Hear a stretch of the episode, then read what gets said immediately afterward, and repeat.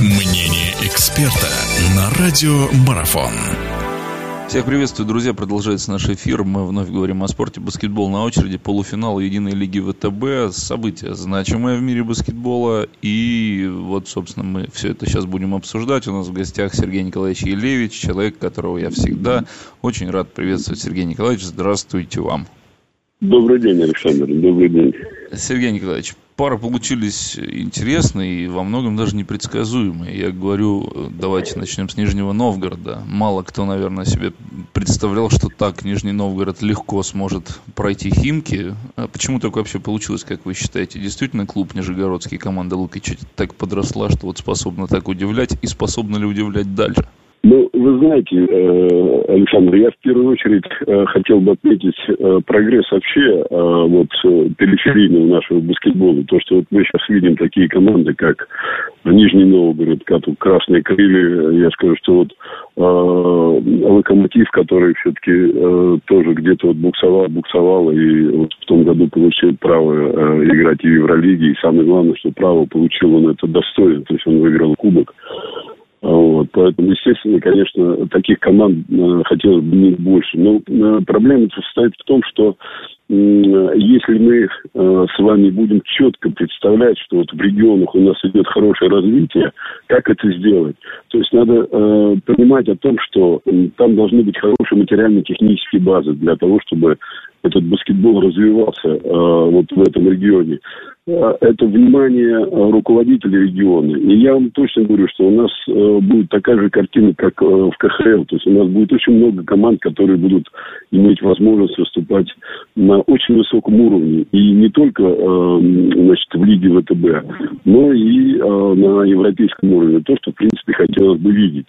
И Нижний Новгород это же не случайно. Вы поймите, что я давно слежу за этой командой. И э, меня, меня радует то, что э, оттуда игроки не уходят, вот именно российские, оттуда приходят. Почему? Потому что акцент внимания делается на то, чтобы э, там больше выступало российских, российских игроков.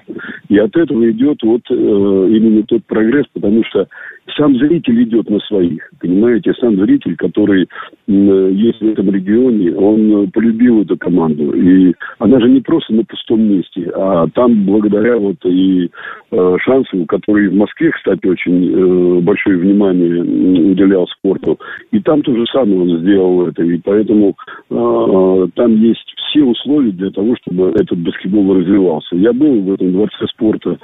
Да, конечно, он не очень э, большой по европейским меркам, но я скажу, что для этого региона вполне достаточно для того, чтобы эта команда хорошо выступала. И э, обратить внимание на эту команду надо было давно по одной причине, потому что э, мы видели, как она кого-то кусала. Э, сначала не больно, э, так вот схватит и тащит за штанину или еще что-нибудь. А потом она стала кусать все больше, больше, больше. И мы сейчас увидели то, что, в принципе, этот коллектив, коллектив, с которым надо очень-очень считаться. И не зря, потому что обыграть Химки на своей э, площадке, я там уже, ну, не говорю, что это престиж, но обыграть их 2-0 дома, это э, хороший показатель о том, что этот коллектив э, не на один час, а он имеет возможность для того, чтобы прогрессировать, и э, его, ну, уже боялись, понимаете, поэтому, конечно, я думаю, что он, этот коллектив еще покажет Э, себя, и не только я уже говорю в этом сезоне, потому что он показал себя в полной красе. Э, давайте вспомним э, игру вот с Валенсией, когда они играли у них – я скажу, что мне очень понравилось, потому что там э, видно было, что это коллектив, который может даже вот на таком европейском уровне, э, мы знаем о том, что Валенсия после этого выиграла Кубок европейских, значит, Евро, Евролиги. Вот. Поэтому так как они сыграли там, да, неудачно сыграли дома, но в принципе это уже хороший задел для того, чтобы мы обращали внимание на эту команду, которую, я еще раз говорю, что с каждым днем прогрессирует и прогрессирует. И именно почему прогресс на конец сезона? Потому что команда планомерно готовила себя.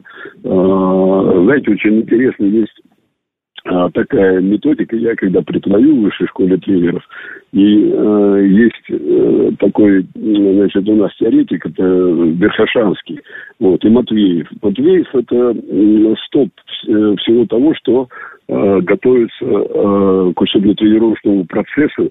И мы иногда говорим о том, что вот э, по Матвееву давайте подготовим команду. В чем это заключается подготовка? Она заключается в том, что мы делаем один большой хороший сбор, там где-то на полтора, там на 40 дней. И это, этого сбора хватает, предположим, где-то на э, 2-3 месяца.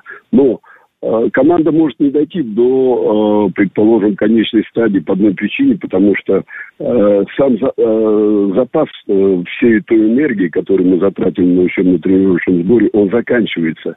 И поэтому мы здесь уже по Верхошанскому идем, потому что он дает методические указания по подготовке команды циклами. И поэтому, естественно, конечно, здесь, если мы обращаем на это внимание, то э, очень важен сам учебно-тренировочный процесс, который э, подготавливает команду в процессе самого сезона. Поэтому мы видим, что вот э, в процессе сезона команда Новгорода подготовилась намного интереснее, намного лучше, чем все остальные команды. Я не сбрасываю то, что, конечно, э, у Химок был очень главный сезон, они э, не играли в позиции то, что там полтора месяца было у них, э, ну, какая-то такая вакуумная ситуация, где они вообще не выступали. Конечно, это очень негативно, потому что коллектив, который э, постоянно играл и после этого полтора месяца не играет, он теряет э, саму и функциональную форму, и э, физическую форму.